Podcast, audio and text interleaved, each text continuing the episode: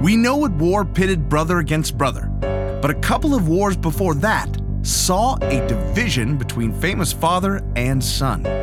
Welcome to American Esoterica.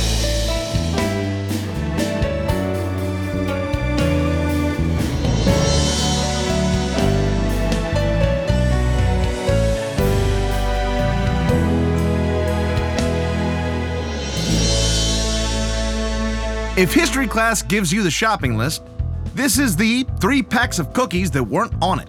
The essential stuff in between, the personalities, events, and other ephemera that shape our history and culture. I'm Brian Powers.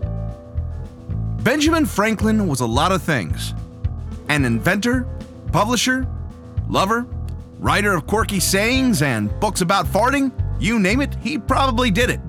First library in the States, him. Bifocals?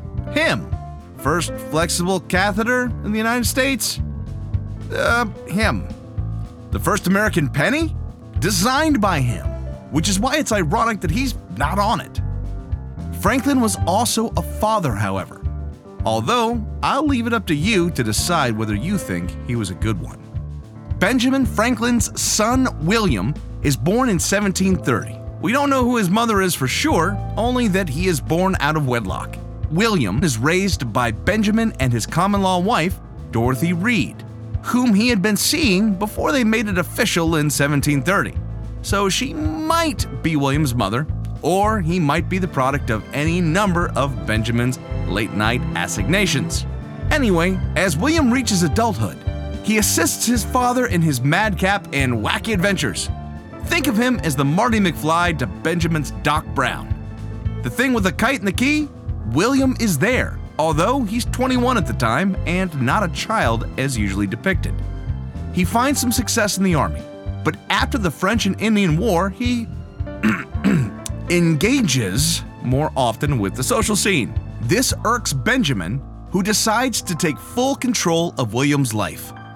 Under Benjamin's watchful eye, William apprentices with a Philadelphia lawyer and ultimately assists Benjamin with nearly every position he holds over the next 12 years. Just when William falls in love with a local socialite, he's shipped off to England with his dad, where he becomes more entrenched in English society.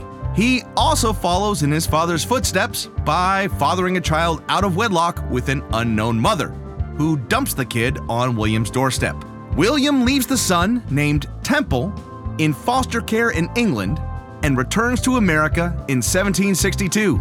He marries one of the debutantes he left behind, and, after some lobbying by Benjamin with the Prime Minister, he eventually receives an appointment to become the Royal Governor of New Jersey, a position he still holds in 1775 when the Revolutionary War breaks out. Benjamin returns from England after more than a decade and embraces the revolution. As they had done time and time again, Benjamin once again tries to enlist the help of his son with a new endeavor the cause of American independence. Now, here's where it gets sticky. William, who has already steadfastly pledged his allegiance to the crown, refuses Benjamin's efforts. No matter how Benjamin approaches him about joining the Patriots, William is unbowed. The relationship between the two men deteriorates rapidly over a meeting in August 1775 and is brought to a head over Temple, Benjamin Franklin's illegitimate son's illegitimate son. See, Benjamin had stumbled upon the boy as a four year old in England and spent the next decade or so raising him, bringing Temple with him when he returns to the colonies in 1775. On top of everything else, Benjamin and William argue over where the boy should attend school and there are political ramifications. William's choice would possibly lead to Temple becoming a loyalist, so Benjamin refuses. This is really the nail in the coffin of their relationship. They correspond for a few months, but after a heated fight in November, the men go their separate ways. So, it's now important to talk about patriotism here. To further confuse things, I'll note at the outset that the word patriot at the time had a specific connotation that of someone critical of the British policies and agitating for independence in the colonies. But we've come to understand it in a modern sense as someone with a great love of country. Benjamin had raised William to be a good citizen and had drawn him into government and politics in his own wake. So, in William's eyes, he was being a good, what we would now call it, patriot, meaning he was loyal to the country he was born and raised in. You know, Britain. The elder Franklin himself had written Britain and her colonies should be considered as one whole in the 1750s. The American colonies were part of Britain. So it's worth noting that the Loyalists weren't just bad guys against the backdrop of a fight for freedom. They were faced with a choice of remaining loyal to all they'd ever known or choosing to forge instead an entirely new nation. Choosing independence might also come with ruin, at least in the short term. It's hard to imagine just how difficult a choice it really was. And in reality, it's estimated that no more than about 45% of colonists ever really supported revolution. Both Franklins felt betrayed as they came to opposite conclusions about the right thing to do. William Franklin made his stance known in a speech later on. For king and country, only he said it in Latin, was the motto I assumed when I first commenced my political life, and I am resolved to retain it till death shall put an end to my mortal existence. Both men viewed themselves as patriots, ready to fight for what they believe is right.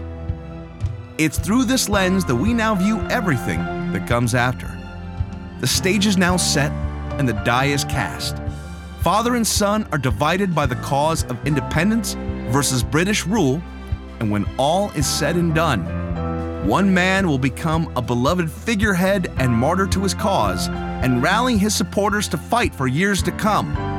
And the other man is Benjamin Franklin. To be continued. This has been American Esoterica. All sounds were made by me, Brian Powers. Did I get it wrong? Did I get it right? Just want to talk about how proudly you fart? Drop me a note. The address is yell at AmericanEsoterica.com. Thank you for listening, and God bless America.